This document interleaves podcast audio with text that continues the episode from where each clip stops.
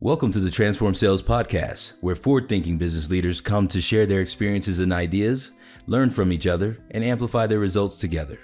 All right, today I'm here with Tim Dodd, founder at J T D Group. Tim, why don't you tell us a little bit about yourself and tell the audience how you got into the sales outsourcing industry?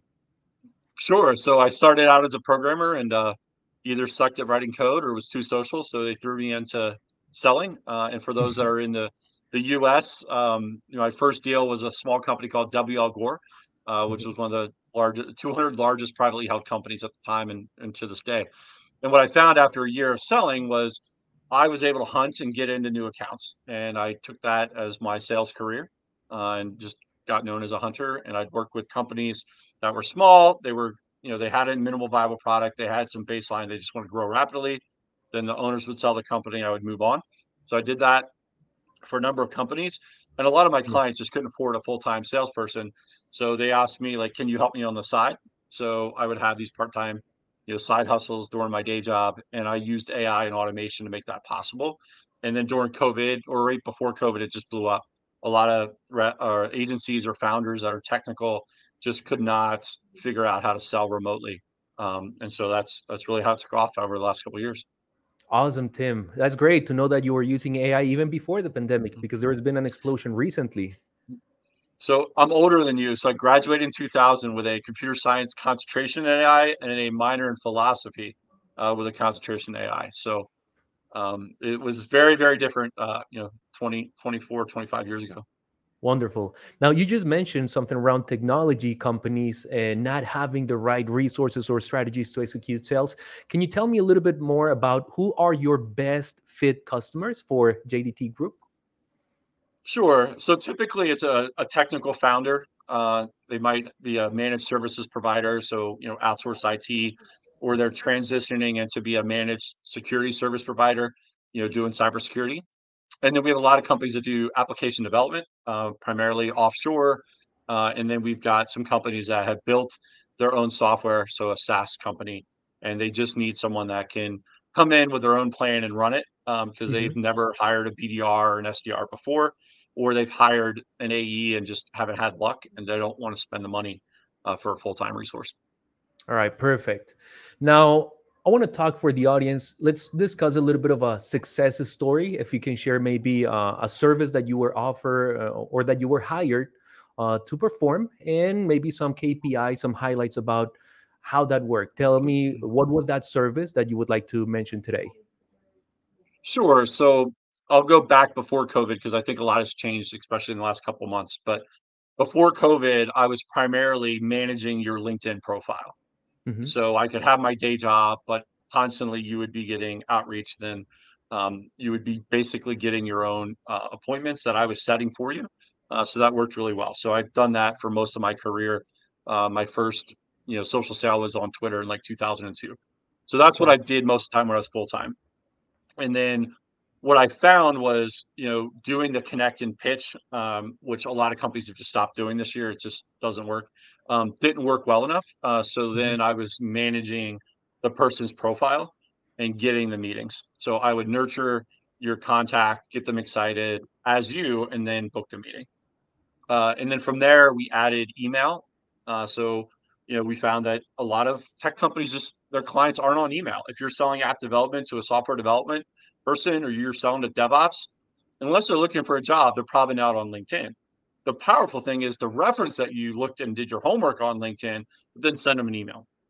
So we started doing that before COVID, and that worked really well. Uh, but then what we found during COVID was people had cell phones and they were working from home, and you could get the decision maker on the phone. So what we started doing is using auto dialers to cold call and what I call warm call. And I would reference, mm-hmm. you know, I'm I'm calling on behalf of my client. You know, he saw your, he or she saw your profile on LinkedIn, and you'd like to make a meeting. Now, the, the difference is, is I'm not a V A, I'm not an S D R, B D R, I'm a full-fledged A E. So if they want to get in the weeds with me on the call, I could do it. But most of it is just referencing my client that they looked at your profile, and by doing an email and a LinkedIn message that day, they definitely know who my client is. There, there's very t- few times where the person doesn't know who I'm calling on behalf of. And that gotcha. Omni-channel approach has really worked. All right. So you told us how um, you've evolved from LinkedIn to email and then now omnichannel. This is mostly a prospecting service, even though you mentioned, hey, I have some A E closing capabilities if you if they want to go deeper with me on that, let's say initial call. But this is mostly, I would imagine, people measure you or or the buyers when they hire you for this service. They're measuring you by what? Number of discovery meetings set, sales qualified leads generated, or help me understand that better, please. Correct. So based on that, before COVID, you know, we were getting anywhere from you know, ten to twenty sales qualified leads. So for anyone that's old enough to know what BANT is, you know, you have three of the four of BANT. So budget, authority, need, timeline. You get three of the four of those. Usually, you know that the budget based on the revenue is there, but maybe they don't have allocated budget, or they have interest, but they're too early on. Maybe it's budgeted for this year, but it's not till three, you know, three quarters in advance or whatever. So if you get three or four of those, then we put that as a sales qualified lead. Then we nurture that until they're ready to buy. That's right, been yeah. getting us most of the activity. And then during COVID, you know, we try to guarantee our clients eight S Q Ls. Um, and then it's just changed. And I'm happy to share what's what we're doing now. But um, as of the end of last year, we've really gone into engagement strategy of commenting and um, content strategy and things like that, and using A I uh, a lot more than we did for um, before this year. Gotcha. But all of these activities, commenting, liking, resharing uh, posts, et cetera, to appear in the radar of your prospects, you're not measured by the activities. You would be measured mostly by the outcomes. Did I get that right? Yep. Based on the sales qualified leads. And then I measure them on closing. So if I give you, you know, three leads, I expect you to close one of them. Gotcha. So okay. We're mutual accountability. And you mentioned earlier, you started doing this in the U S. Can you tell me a little bit more about, hey, uh, for the audience that's listening to this episode, who are your best, uh, let's say the targets that you can best convert with this service? Give me some details around maybe uh, the type, size of the company, languages that you run for these services, and who are the decision makers that you typically target? Yeah, so typically I target the C E O or the business owner. Those people are active on LinkedIn. And then you, as the customer, you're nurturing, you know, for the I T manager, the software manager, or whoever's underneath. But most of our clients just aren't comfortable, you know, going after the business owner or the, the you know, the C E O or the decision maker on the business side. So that's where I usually spend my time, which is separate from where you spend your time. Um, and historically, it's been in the U S. So if you're selling into the U S and you're offshore in Eastern Europe or South America or you're somewhere in Asia, and you, you know, before COVID, it was, hey, I need Tim on the ground to go into New York for a meeting. Field now, sales, post-COVID, yeah. I haven't really been on business meetings as I was before, but a lot of times it's great calling from a U S number, having an American accent, not an English accent, or you know, those things. Um, and my profile is legit in Philadelphia. I look like I'm from Philadelphia, so I'm able to use my profile to leverage that and get you, you know, get you meetings. And I work my own relationships. Then I also use your profile as well. But a lot of it is behind the scenes off of the public facing of LinkedIn, of me introducing you into my network and trying to make, you know, make relationships happen. And then publicly, it's me commenting as you on your I C P. So mm-hmm. I've had clients that have no profile on LinkedIn, or they're very, like one guy hadn't used LinkedIn for thirteen years. And if you start engaging on commenting on your I C P, that's the quickest way to get a meeting with them. It's not how much content you post. It's not how many, you know, messages you send out on connection requests. It's having that conversation on LinkedIn. And that's obviously a much different task than just using automation. So that's what we're using last quarter that really started blowing it up. And then we're teaching our clients how to do it. So if they have thirty minutes a day, they can go in and do that as well on top of what we're doing. Perfect. So you've told me a little bit around the execution. I, we could say we could cover the we covered the sales sequence that you use, so starting with LinkedIn, using a little bit of email, a little bit of phone, but mostly LinkedIn is like the main channel. Um, what about the target list that you use? Do you also source those leads from LinkedIn Sales Navigator, or do, does the client provide you those leads? Uh, tell me a little bit about that, Tim. Um, so I've never seen the client provide me leads, so that would be awesome if you can. Uh, the main source is Sales Navigator and then a tool called W Z A dot co. Mm-hmm. And then for my external data sources, I use three. So I use Seamless dot A I, I use Zoom Info, and then I have specialty lists. So if you're saying I'm going to go after doctor's offices to automate them, those people probably are highly unlikely not to be on LinkedIn, or an e-commerce is your target. So we'll go by specialty lists based on those hard to find customers. Even if we're using LinkedIn as a reference point, we're probably going to spend more time cold calling and email and just referencing that we saw them on LinkedIn. Gotcha. Now, let's say that you get hired for this service, the, uh, either the sales qualified leads, the appointments. How do you report the performance to your buyers? Do you have a dashboard that you create? You send an email, or how often do you meet with them? Help me understand the, the performance reporting. How does that look like? Yeah, so we typically either add to their C R M, right? So if you're a larger company or you're, you're really using C R Ms, we can add the data in there. And that helps us also keep you accountable that you're you're closing the deals. Uh, then most of our clients, we just give them access to a Google sheet that keeps all the data. And then we you know, generally meet with you once a week or every other week, and then send you an email uh, with that data on a weekly basis. So, so you don't have to log into your Google sheet or your C R M. Um, we can mm-hmm. just send you an update. So if you're a busy exec or that's not where you spend your time, uh, we can just do that. That's perfect, because not everyone um, wants to be, let's say, hand-holding the agency and, and micromanage every step of the way. So it seems like this is a great service for people that, hey, want to trust that Tim is running everything necessary to book those meetings, put them in my C R M, I just show up, close them, uh, and so on. Good. Um, now, in regards to success story, can you tell me a little bit about one example? If you want, no, no need to say the name, but maybe give me uh, an idea of what were your customers selling and what would the results that you achieved before Uh, or that they were getting before hiring you, and the results that they achieve now because of hiring you and, and working with J T D Group? Yeah, so I would say in general, um, none of our clients either, there are two buckets. One is they have a sales process that works, and then we're just letting gasoline on it with automation and A I.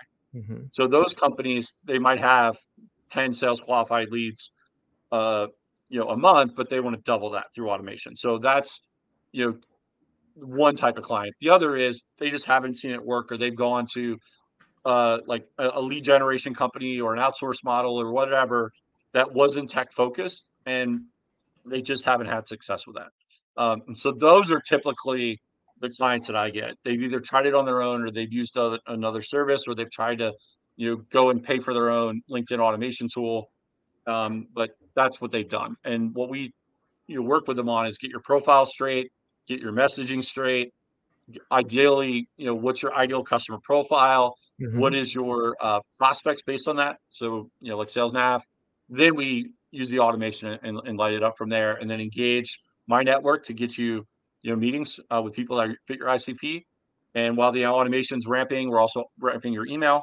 And then from there, we can get anywhere from ten, you know, S Q Ls uh, a month. Uh, most of our clients just want one solid one a week. Um, and then to convert that into a deal a month. And that seems to work for the smaller clients. And then we're using things like, you know, podcasts like this. You know, if you mm-hmm. were my ideal customer profile, or I was yours, you're using it as a discovery call, or I'm using it as a discovery call. So my clients will say, look, give me one podcast with a really good I C P. I'll do a discovery call, and then we'll take the conversation offline and turn them into a customer. Or gotcha. We do these private roundtables. Um, so put people smarter in the room with you and have a super fan in that room. And you'll get people that, you know, they're smarter than you, but they don't want to do the work, right? Or they, they're really good at A B M, account-based management or account-based sales. They don't know how to do it in social selling.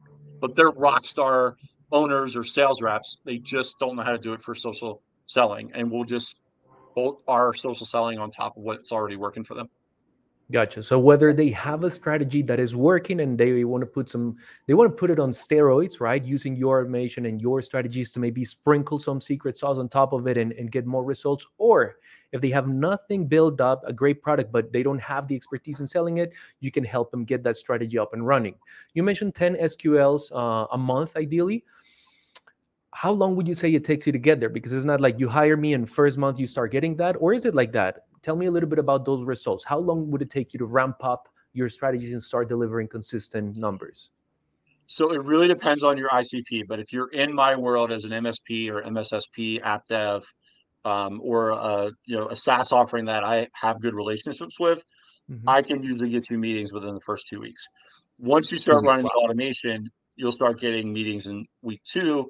And then by week uh, week four, you should be ramped on your automated outreach for email and for LinkedIn, right? So those should be going. And then if you're doing a content strategy, month three, you should be getting inbound lead flow. So, you know, month two is, is kind of iffy depending on how quickly we ramp, but month three, you should be at full throttle at that point. Fully ramped up, all the iterations and adjustments that, that need to happen. Okay, perfect, three months.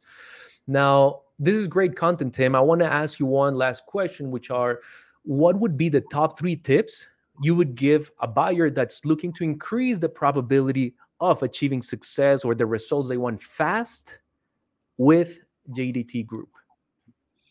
So if you could have a really good uh, profile, I think that's, you know, really important. Um, so either have it done before or have us help you build that out. Uh, have a really good content strategy. If you don't have that, um, I can obviously help you with that.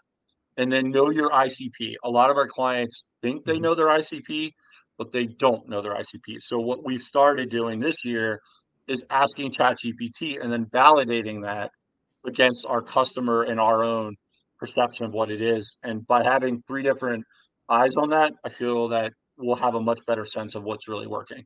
So mm-hmm. profile, right? Um, your content strategy, and then knowing your I C P.